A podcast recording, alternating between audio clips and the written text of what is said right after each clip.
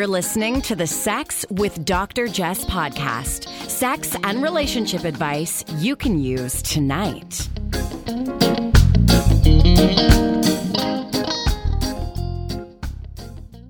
Welcome to the Sex with Dr. Jess podcast. I'm Brandon, and we are continuing to celebrate the 100 episode threshold that we passed last week. So, this would be episode number 101 and we were trying to get through 100 questions and maybe we need to up it now to 101 so that we celebrate that 100th or 101st episode Let, let's just see if we can get through all of these. Well it would be great to get through and power through all these questions because we have so many to get through yeah, and that's not something I'm making up. People send me so many questions. I don't think they're all for the podcast. Some of them come on on social media as well, but we do appreciate your questions. And of course, I can't answer every single one privately because then I go into a loop typing with follow-up questions and so on. But we're doing our best here, and before we dive right in, picking up where we left off last week, I want to say a big thank you to Desire Resorts and Desire Cruises for their continued support. Be sure to check them out because they have these adults only clothing optional experiences like none other. So let's jump right in then. Questions, answers, banter. I'm going to do my best to answer all these questions. All right. So where we are is question number 38. Okay. Is there really a way to move past a cheating partner? Or, I mean, that probably depends on who the the partners are. Yeah, I think if you were to speak for yourself, that's how you would feel. Yeah, no, I would I would have a difficult time. I, I mean, I would have difficulty with it, period. But I also think that the social component would be really challenging because there's judgment. I don't know why, but I mean, I do know why, but there's constant judgment from every angle. Because they all have perfect relationships. Well, I mean, look at Instagram. Everyone's relationship in life is is perfect at all times. Exactly. Yeah. So, okay, question number 39 how can you introduce compromise to a partner who has never had to, who believes that their way is the right way and won't budge? My short answer is that you compromise first. You show them what you are willing to do. You show them that you are willing to make some sort of compromise on your own end because it's disarming. And if you if you take an issue that you're fighting about and just say mea culpa, I need to change. I'm willing to work on this. I think even the most angry, stubborn person will follow suit. And when you're asking this question, I also think it's important to always consider what you're projecting about your own behavior as well. So, do you struggle with compromise as well? Hmm. All right, moving on. How do you know when enough is enough and you're just running your own race? And I'm assuming this is in reference to relationships, the, this question. Mm-hmm. So, uh, just a reminder that this is a lightning round. Uh, so, I'm going to give you my short shorthand version. Uh, you know, if your partner isn't willing to put in the effort to make the relationship work, I'd say this is the sign that maybe you're you're not able to become compatible. Now, having said that, just because they won't put in the same type of effort that you put in doesn't mean that it's on them to conform to your expectations. Uh, so, what I mean by this is if you've tried to work on the relationship from multiple angles, in multiple ways, maybe you try talking, you try arguing, you try therapy, maybe you go through some self help programs or books, maybe you carve out time. And if you've tried a wide variety of approaches, approaches and you've asked them how they would like to work on it, and they're not open to any of them, I'd say you're in a relationship with yourself and enough is enough. So I, I would start with asking them do you want to work this out? Do you want to work on this relationship and make it better? If they say no, you have your answer. If they say yes, I would ask them, okay, how do you want to work on it? How do you propose we work on it? Because it's not working right now. I think people have this idea that the perfect relationship or the relationship with your quote unquote soulmate is easy at all times and that they don't and that they shouldn't have to invest into the relationship when it's the perfect soulmate. But I have actually found the opposite. It's a willingness and a desire to work on it that actually makes the relationship so much better. You and I often talk about how a relationship takes work, and a number of people don't like that language. And I think that has to do with our actual work, our business work, because we love our work. Uh, I really do enjoy the work I do. I know you really enjoy the work you do I, I think that we don't see work as a pejorative or as something negative. So maybe if that language doesn't work for you, then it's ultimately about effort. And so if they're not putting in the effort, then yeah, perhaps enough is enough, and not every relationship is intended to last forever. Yeah, relationships can be hard, but they can also be very, very fruitful Mm-hmm. when you can reap the rewards of a, a satisfying relationship. Okay, uh, next question is Can a man's semen stink if they drank beer or whatever? And is there something that causes women to have a funny smell? I hope I read that correct, that question correctly. I think they mean if the semen doesn't smell good, can it affect the smell of the woman's vagina if he ejaculates in it? Ah, That's my interesting. Okay, I did not interpret that the way I should have. So, so yes, we don't have scientific evidence that what you eat and drink changes your taste or smell, but we have so many anecdotal reports, and I simply can't ignore them. And so, what we hear from people who consider themselves semen or vaginal fluid super tasters, so people who have had uh, sex with multiple partners, people who uh, have sex for a living, who are sex workers, porn stars, they'll tell you that Diets high in fruits and veggies are supposed to increase the sweetness. And if you have a diet high in preservatives or you're smoking cigarettes or consuming alcohol, um, that has been said to change the taste so that it's more bitter. And when someone ejaculates inside of you, it can absolutely change the way you smell. But if we're talking about a vagina here, it's a self cleaning oven, it will clean itself out. So, um, yeah, it's not going to last long. Again, always get tested if somebody is ejaculating inside of you, if you're having sex without condoms. Uh, regardless, actually, regardless, even if you are using condoms, make sure you get tested. That is part of safer sex. I feel like the super taster angle there is so different. You know, are you a super taster? Oh, yes, I am.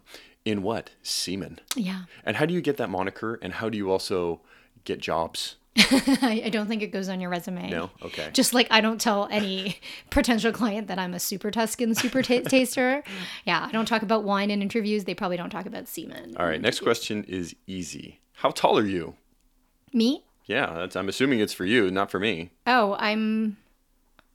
I think about five five, five four. If hmm. I wear heels, I'm six three. Six four. Yeah, Yeah. I look much taller than I am. Mm-hmm. How do you get brave enough to try new things in the bedroom? I'm so uneducated in ways uh, to keep it fun uh, that the advice scares me. Okay, I, I think that's fair and probably a common experience. So I say start slow and small. If you want to change locations, don't go straight for the laundry room or the car. Try it next to the bed instead of in the bed. Then maybe you move into the shower, and maybe you, because you're having sex in the shower, you add a silicone based lube because you're going to need it in there. So it's little bits at a time. You don't have to do everything all at once. And I think in life and in business, that's why many of us fail because we want to do everything all at once. I see people doing this with diet. They say, Oh, I'm cutting out meat and sugar and carbs and gluten and all of these things all at once. And so I, I ask, why not just cut one thing?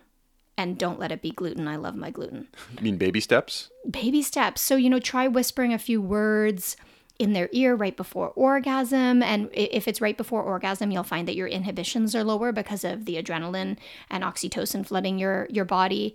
Um, and you'll be less self conscious, more confident. And, and don't feel pressure to do everything. Just tiny little changes have a big impact. So, in terms of being brave, maybe even turn down the lights. You might be more comfortable whispering when it's dark, or um, maybe give them some sort of sensory deprivation, cover their ears or cover their eyes when you try something new so you feel less self conscious. So for the the next time for us to spice it up, I'm going to whisper something in your just before. You're, I'm going to go. Do you want to get some bagels? I do love bagels. I do love bagels.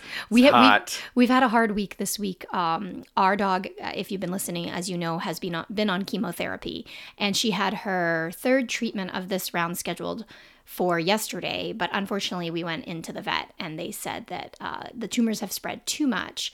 So they're no longer going to do chemo. So it was already palliative, but now we're at the very end of it all and uh, making some big decisions. But after the bad news from the vet, Brandon said to me, Do you want to go get Gryfe's bagels? I said I whispered it. Do you want to get some bagels? Well, Gryfe's bagels, Gryfe's is an institution here in Toronto, and it's so good. And I said, You know, we've got sad news, but at least we've got a lot of gluten. I also bought. do. I bought a bag of pizza bagels I'm pretty ate, sure we ate six bagels that day. I ate the entire bag of pizza bagels. All right, next question. Um, can a sex life still be healthy if it is quick, like under 15 minutes every time? Can I answer that? Mm-hmm. 15 minutes is a long time. It depends what you're doing. So if you're talking about intercourse, that's way longer than average. But I know that in porn, sexual intercourse lasts so long that our expectations become unrealistic. Now, that's just intercourse. So sex itself can last longer. And if it's not long enough for you, uh, think about other things you can do with your hands, with your mouth, with toys. Don't get hung up on intercourse. And just remember there's a reason that lesbian women have more orgasms than straight women. It's because they're not hung up on the D, they're doing other things. All right, great answer. Next question. How can you tell if your husband's sex drive is going down? ask them and be supportive. It's okay if your interest in sex declines, it's normal. You often have to get in the mood for sex rather than waiting for the mood to strike you. And talking about sexual frequency is a really important conversation. And I know that there are some strong gender norms around who is supposed to want it more. So rather than trying to read between the lines or read their mind, try having a straightforward conversation. I almost feel like I've questioned my own sex drive at points in this relationship and and society tells us you should want it all the time 24/7 and because I don't feel that way I have questioned whether or not there's been something wrong with me you've just we've been told I, I mean men I find are told you should want it 24/7 and if you don't there's something wrong with you and the truth is is I'm like I don't I, I love you. I think you're hot and I definitely want it. But at the same time, sometimes there's just a lot of other things going on that consume the bandwidth for sex. So how do you reconcile like those social norms that make you feel emasculated with what you actually know? Having that conversation with you and expressing it to you was the first step that made me feel normal about it. Just getting it off my chest and, and expressing it really helped.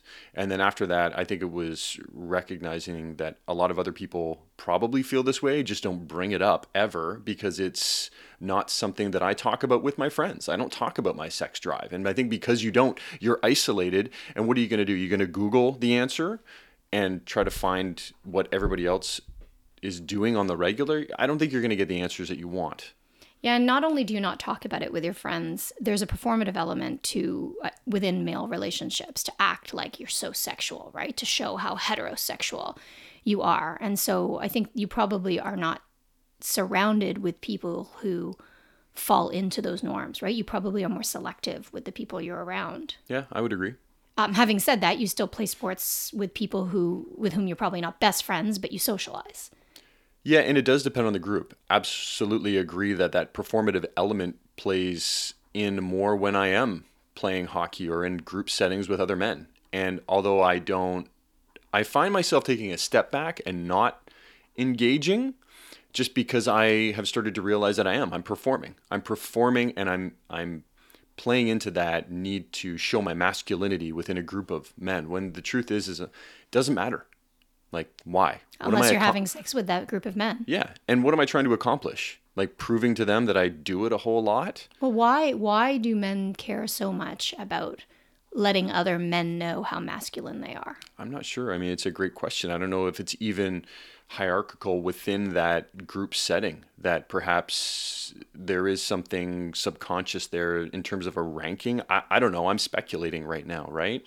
I think evolutionary theorists would suggest that it has to do with competition, uh, with sperm competition, for example. But I think that uh, it's ultimately a matter of having no outlets, no no relationships other than your intimate one where you actually get to express yourself around sexuality. There there aren't a lot of there are not many safe spaces for men to talk about sex. So talk to your partner. Uh, and one of the challenges with that and i'm sure this has come up in previous episodes is when men don't talk to their friends heterosexual men about emotional issues sexual issues relational issues what happens is the burden falls all on their intimate partner. So in the case of, of hetero men, it falls on a woman where we are your th- we are expected to act in the capacity of, of therapist, of emotional support, of best friend, and we're not qualified, nor do we have the bandwidth to do all of that.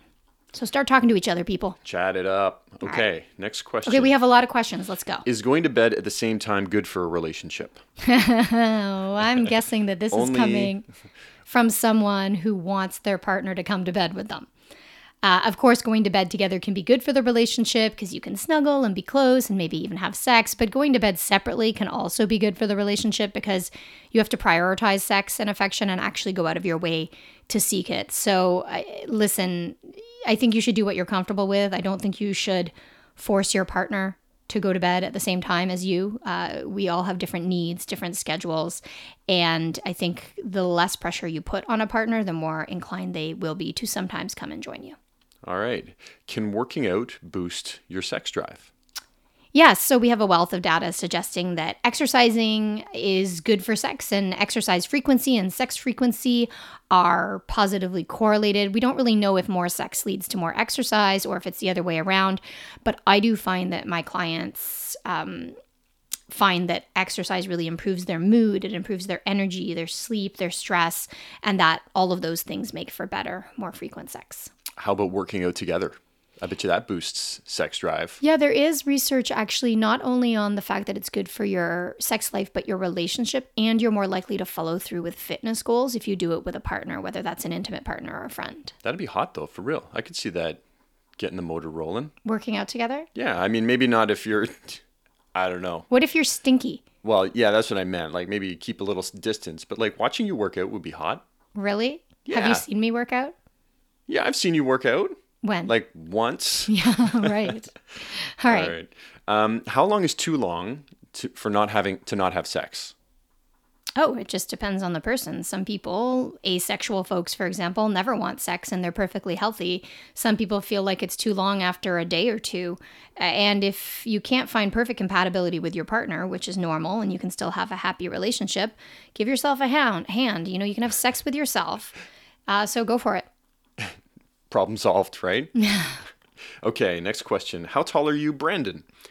I am six feet tall. What's with the questions about how know, tall? I always get messages on Instagram about my shoe size. Hmm. Yeah, that's that's yeah, that's for other reasons probably. and requesting pictures of my feet. I'm going to post a picture of my feet tomorrow Okay, because I have a picture of uh, Lido with my heels. All right. Brandon, what's the hardest part about being married to a sexologist? I'm going into the field and I'm worried about dating and finding a partner. Um, I think in the past I would have said there's nothing really difficult about being married or uh, having a partner who's a sexologist. However, Is it my personality makes it the hardest part?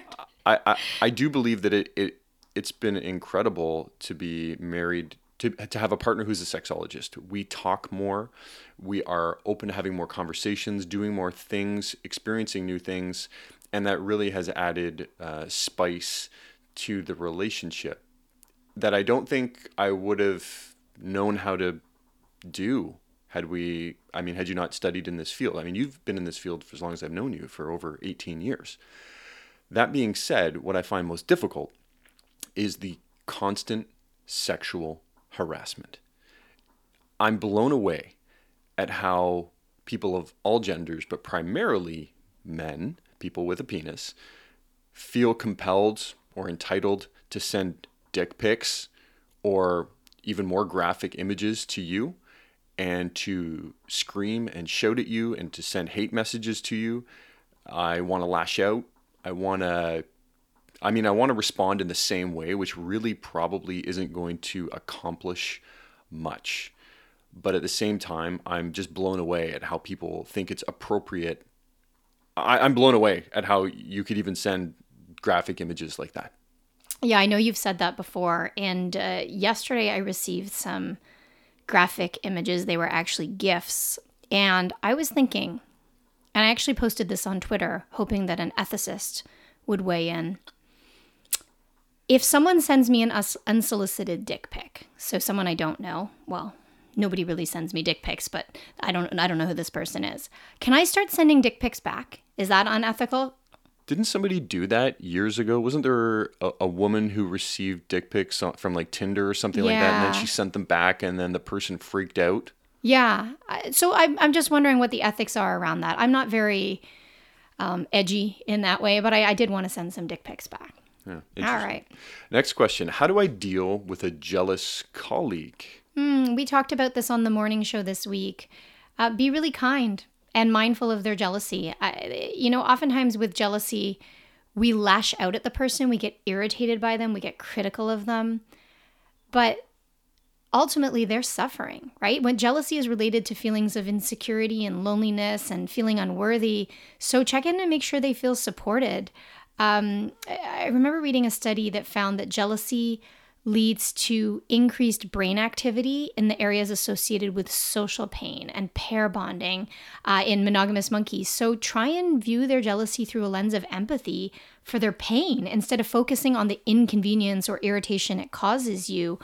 Uh, the other thing is to help kind of break down their jealousy see if there are ways for you to show your own vulnerability. I think oftentimes a, a jealous colleague believes that your life is perfect. And when you open up about your own struggles, they might see you as more human and be a little bit je- less jealous. I, I, I know that it can be very frustrating because when people are jealous, they don't always act in the kindest of ways but just to remember that you know they're suffering and this is the this applies to jealous siblings and jealous friends and and jealous partners is a different discussion. Um, dep- you know you want to support your partner if they're feeling jealous you also don't want to tolerate someone who's trying to control your behavior. Hmm.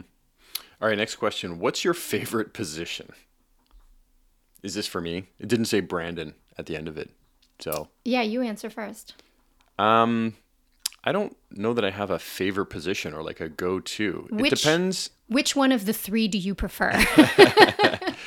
it kind of go with the flow. It could vary based on the sex. The sex. I, I like to lie on my stomach.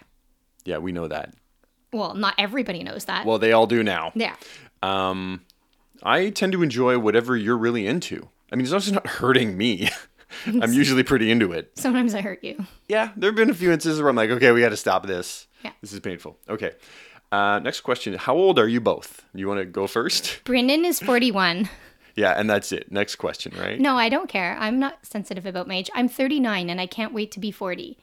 There you go. Even though I just turned 39, I'm, I'm excited to be 40 because I think people treat me like I'm younger and I'm excited to say I'm 40. Why, why are you shaking your head? I'm shaking my head because 40 is not all it's cracked up to be. 40 is great, but I don't know. I keep thinking that every year gets a little better, and I, I do. I generally feel that way. You know, people who look back on their lives and they, I don't know, I don't know a lot of people that feel like, oh, this was my heyday, this was the best. I really do feel, with few exceptions, that every year gets a little better maybe I'm just happy to be here. I feel the same way. Life gets a little bit more exciting. I like my work a little bit more. Um, I think I'm what I'm really working on, and I'm hoping will come with age, is saying a bit more what I want, as opposed to doing what I feel I need to do. Because I do a lot of things out of commitment.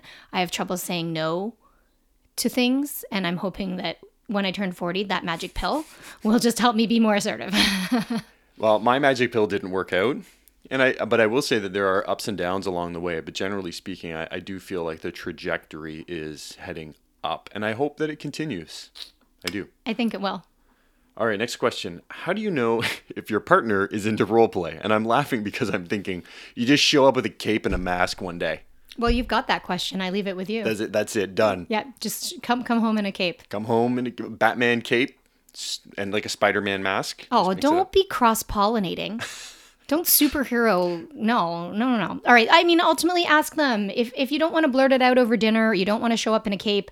Ask them while you're watching a show or a movie that depicts role play, or make jokes of it. Even um, sometimes you can learn through dirty talk. You can just say, "Oh, would you like it if I dressed up as a teacher or a hybrid of Spider-Man and I don't know another superhero, Iron Man." Is he a good guy or a bad guy? You say Thor. Show up with a giant hammer. Thor. There you go. I don't know who Thor is. He's got a hammer. Oh, like a. He's a superhero. Oh, okay.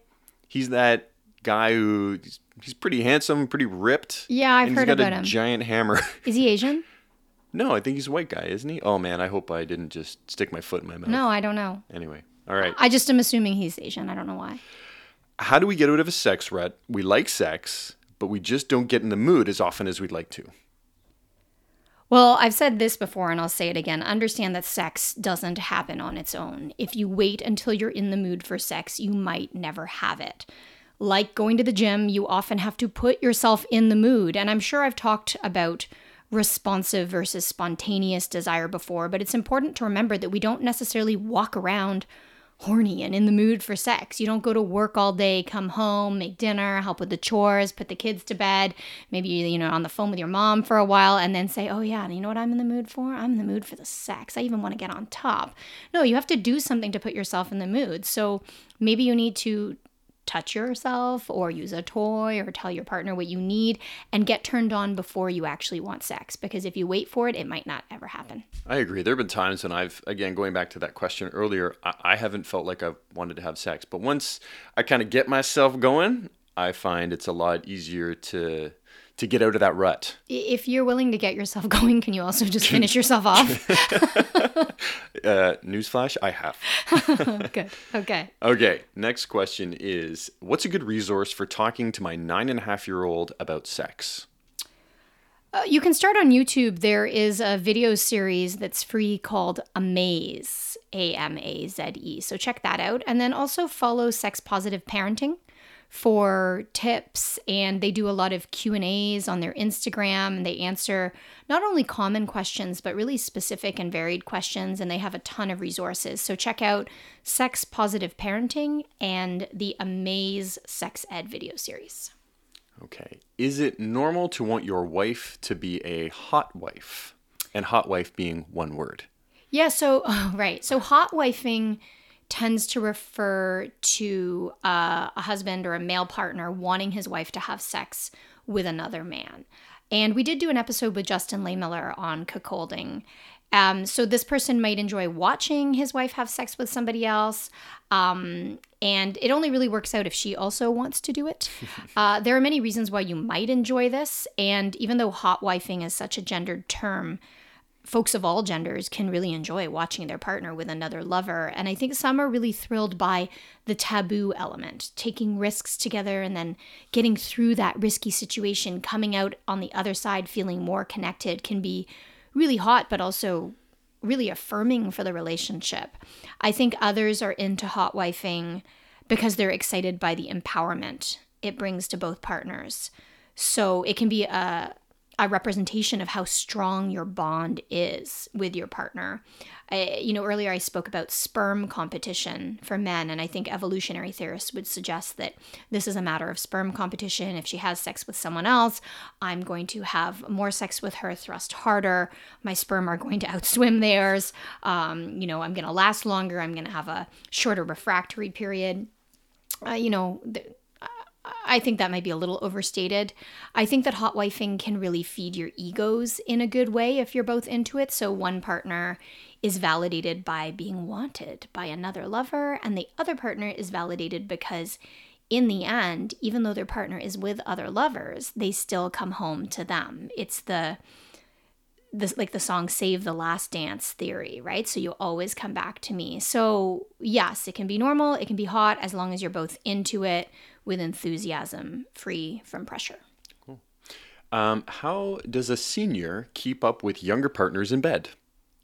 oh i'm not sure you have to keep up. You might be setting the pace. You might be the race rabbit. Um, one thing we know about sex and aging is that sex changes for the better if you're still having it. And you tend to become less hung up on one specific sex act. And more likely to use all the tools at your disposal, whether it's your fingers, your tongues, your toys, furniture, dirty talk, role play, uh, the emotional connection, and, and so much more. So, my best advice is to make sure you view sex as a range of acts and interactions because it just makes it more fulfilling regardless of age. Uh, you've traveled everywhere. What's your favorite place to visit? Oh, well, I certainly haven't been everywhere. Uh, there are a lot of places, many places on my list. I, I like to go back to Jamaica. It's where my mother's from, it's where my, my cousins and my family are. So the North Coast, Oracabessa. And you know, I, I really liked Istanbul. I'd like to go back to Istanbul, Mexico City. Um, those are places I visited already and, and want to return to. What, how do you feel, babe? Yeah, I mean, we've been so lucky to have had traveled. Rome and Florence were two of my favorites. The history there was incredible. I love Florence. Yeah, it was spectacular. Is it pretentious to say I love Florence? I had a great time in Mexico City, even though we were a little under the weather, and would love to go back there. And I had a great time in Jordan. Mm-hmm. I thought that was incredible. I was so uh, impressed with uh, just everything. Uh, like We the were- hospitality. The, we were the in. Amman, Jordan for a wedding, one of Brandon's clients who became a friend. And we went down to Petra, and it, it really is spectacular. And we went to the Dead Sea. That's true. Jordan was really an interesting place. All right, next question is getting a little personal for me. Was Brandon in the Woody's ads? Oh, so Woody's is a bar on Church Street, a gay bar in Toronto. And it was quite famous because it was featured in Queer as Folk for many years, the television series. And Brandon, I was. I was in the ads on the outside of the establishment. oh, you were also inside the establishment. Oh, was I? Mm-hmm. Yeah. They got their money's worth from those Did photos. from those photos. Wow. I mean, I tried to bartend there, but couldn't couldn't get a job there. You weren't as good looking as the guy on the wall. There were some good-looking men there, and I did not rank high enough. I doubt that. Uh, yeah, so Brandon was in the Woody's ads. Uh, when did you take those photos? Almost 20 years ago, I Mm-hmm. think. Yeah, they were running them up until probably five years ago. Yeah. Nobody really recognized me. Yes, the latter did. few years, I changed a fair amount. No. Mm, You look a lot like there's there's one particular ad where he's in boxing shorts and boxing gloves. And are you grabbing your junk? Um, maybe I have fists. I don't know. I can't remember. And the the tagline is cocky, and that was my favorite one of all of them. so yeah, I was. All right, next question. Moving on. Moving on. I met a great guy online. We've been on a few dates, and he's really nice to me, but he's rude to waiters and the folks behind the counter at the coffee shop. Should I be concerned? I mean, that's up to you, but I'd be concerned. I think the way you speak about your friends and family matters, but so do your daily interactions. And so if this person believes they're better than others, uh, I wouldn't be surprised if they're also likely sizing you up to determine whether or not you're good enough for them, too. And I don't think this is a great foundation for a relationship, so I'd be a little wary. Uh, you, know, moments of, of fleeting intimacy with strangers like waiters or service staff, they can actually be good for our health too. So they're missing out on valuable social opportunities by being rude or by, you know, being dismissive. And chances are they might expect you to act the same way. So I'm not saying you should cut this relationship off, but I'd be mindful of it. And I, I, I would even ask them, you know, why are you speaking to that person that way? I, I find it so embarrassing if we go out for dinner and people are rude to the service staff. Yeah, I've I've been around people who've been rude to wait staff or, or cleaners, anyone, and I'm just mm-hmm. if you interact with people that way, it, you're I don't I don't want to be friends with you. I don't. I don't want to. I don't want to be. I don't want to go out with you. I think you should be treating people the way that you want to be treated, no matter what position they hold or what they do. I don't. I don't care. Right. And we were bartenders for so many years. You know, we we bought our first house from bartending. I was a barback. Right. So my my ranking, if you want to look at it that way, was much much lower, and people definitely interacted with me much differently than they did you or the people that worked security at the nightclub. Like short of the cleaning staff, we were lowest on the totem pole. Again, if you wanted to rank things, and it was interesting to see how people interacted with me then and how I was upset about it. But again, you move on and you know, so be it. What I did remember out of all that is that I would never treat somebody that way. So, I also think that everybody could learn from working in a restaurant, from being in service. I think there are a lot of really important life lessons that I learned working in the nightclubs and bars and restaurants that I couldn't have learned in any other environment. great. Okay. Where do you take all those photos in Jamaica on the paddle boards? Oh, I just mentioned that place. It's Oracabessa on the north coast. It's about 35 minutes west of Ochi, uh, west of Ocho Rios. And it's called a place called Goldeneye. And it's the place where Ian Fleming had his old house and conceived of the James Bond character.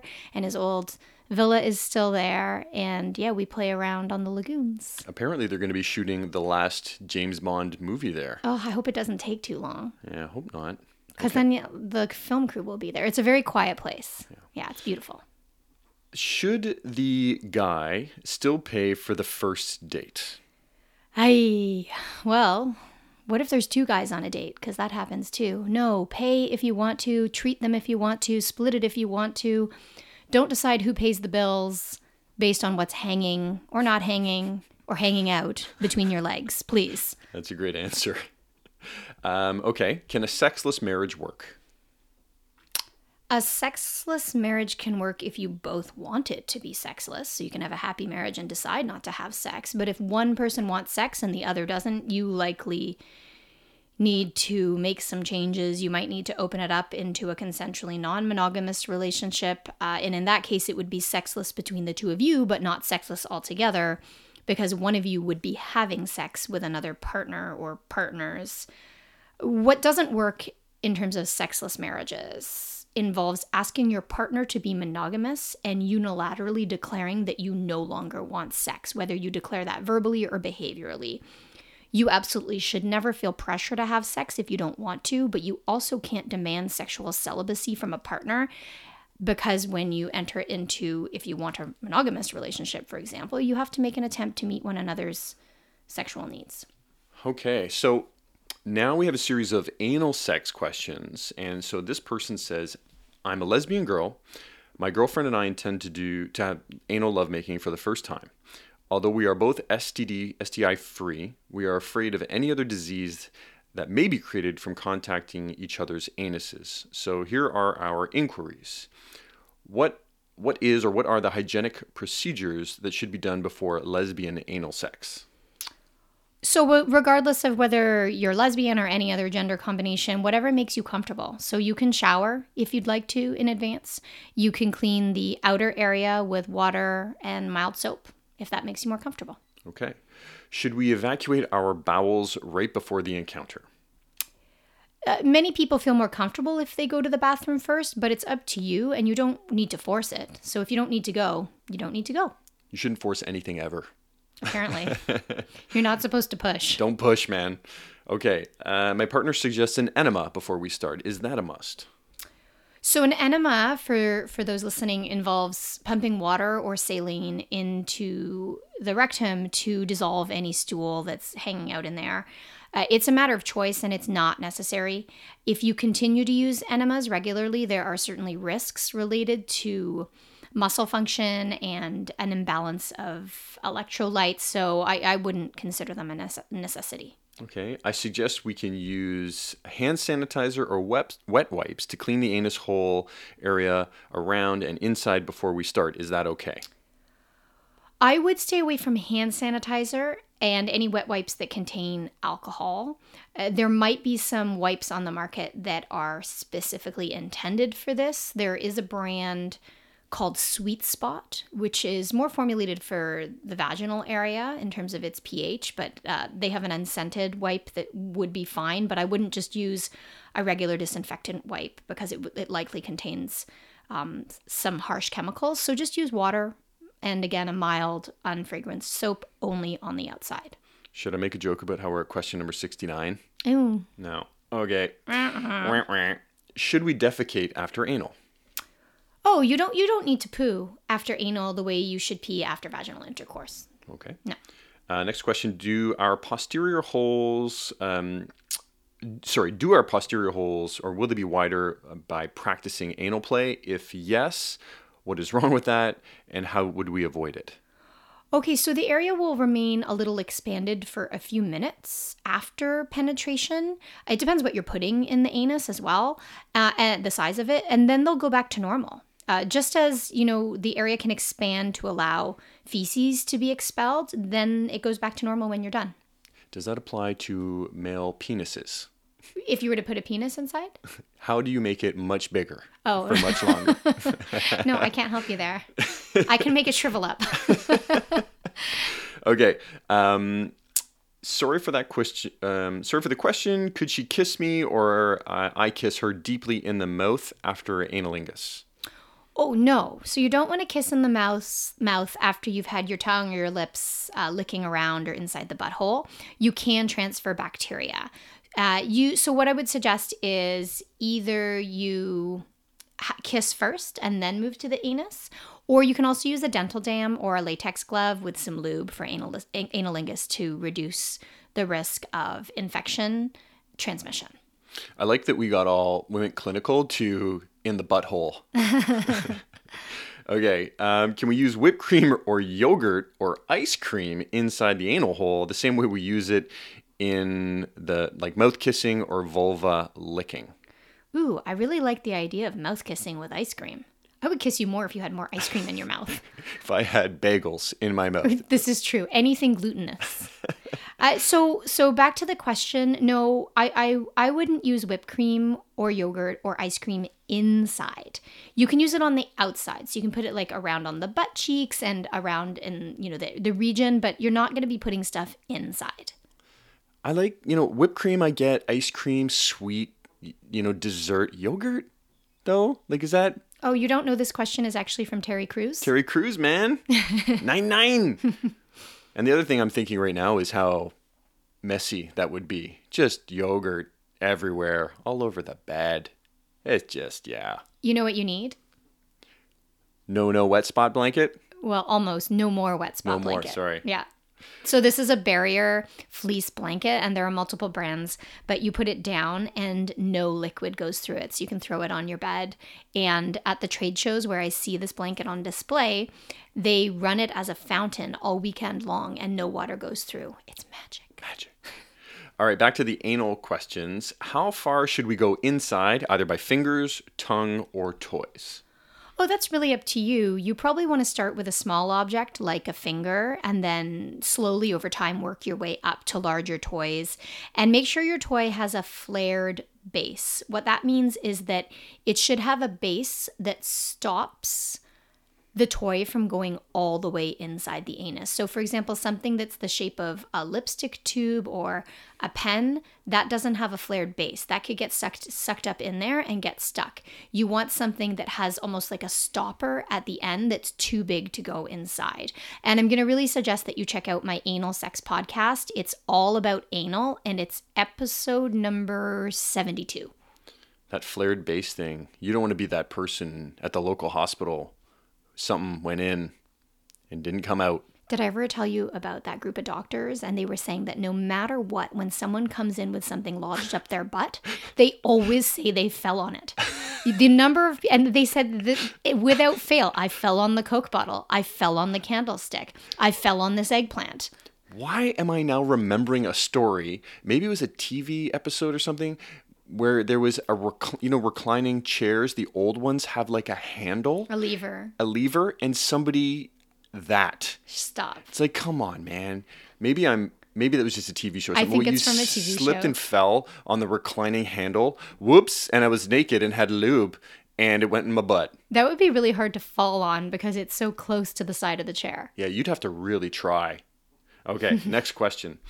Um, so could we do? I'm assuming this is in reference to inserting fingers, or, or sorry, tongue toys. Could we do it vaginally after anally, or vice versa is better?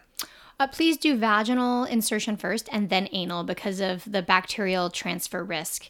So you can put something in the vagina and then in the anus, but you don't do it the other way around because you be, could be transferring bacteria that could be harmful. And you can also use new condoms every time you use a new orifice. That's a, a good way to get around it.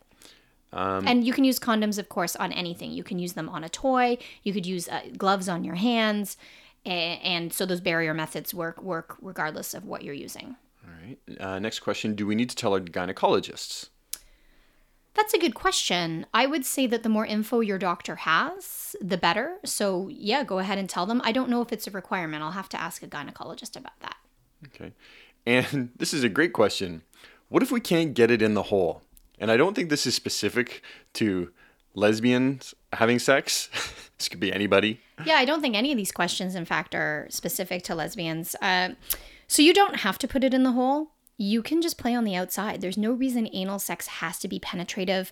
I think we have this idea from porn that all lesbian sex mimics heterosex. For example, you must wear a strap on, and that's not necessarily what all lesbian people want to do. Some do, some don't.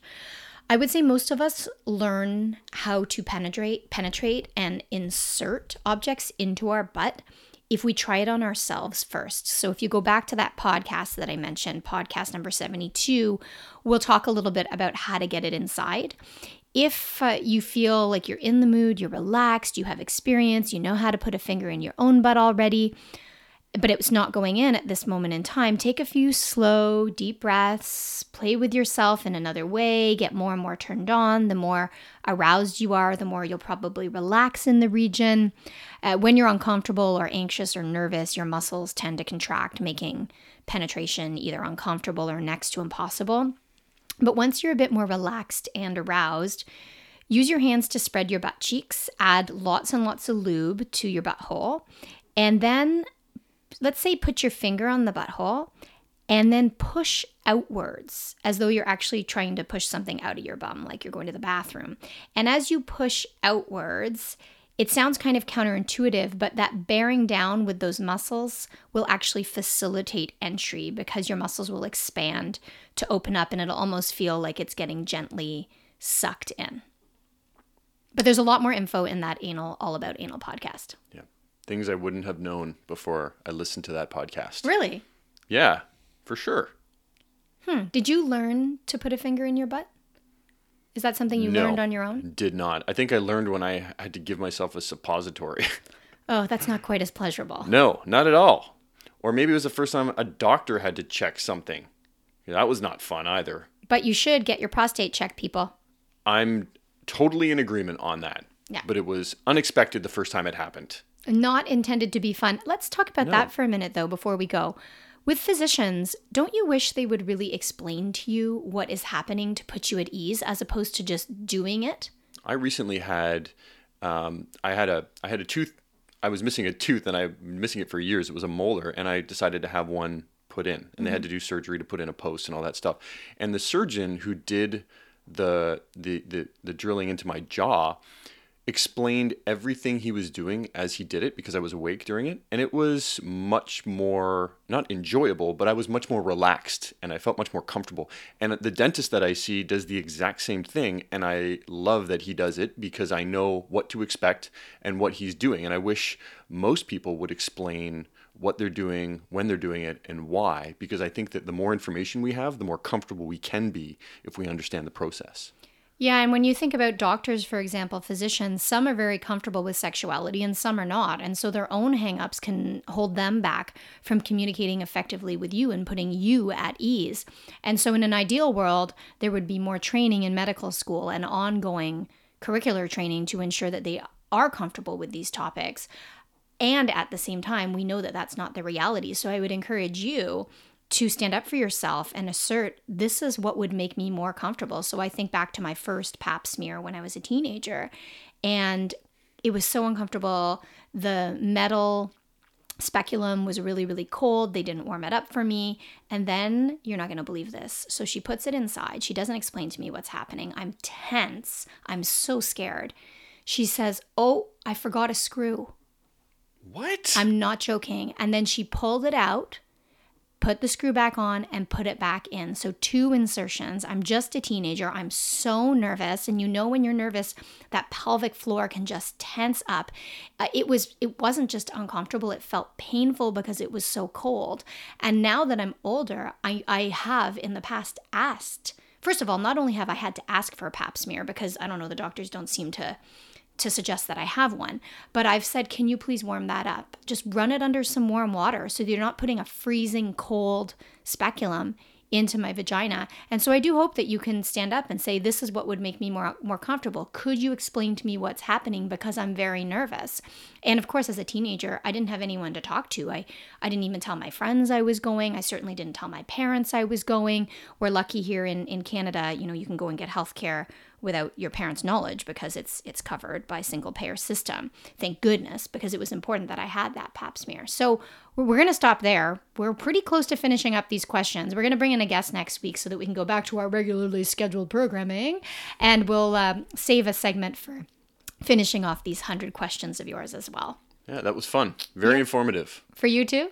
Absolutely. Awesome. Well, thank you so much to you for listening. Thanks, babe, for being here. Thanks for uh, thanks for letting me host. And thank you to Desire Resorts, wherever you're at. Have a lovely week. If you like the podcast, please do share, subscribe, and if you have questions, send them our way. I am at Sex with Dr. Jess on Instagram, and Brandon is. At Verity Brandon. All right. Have a great one, folks.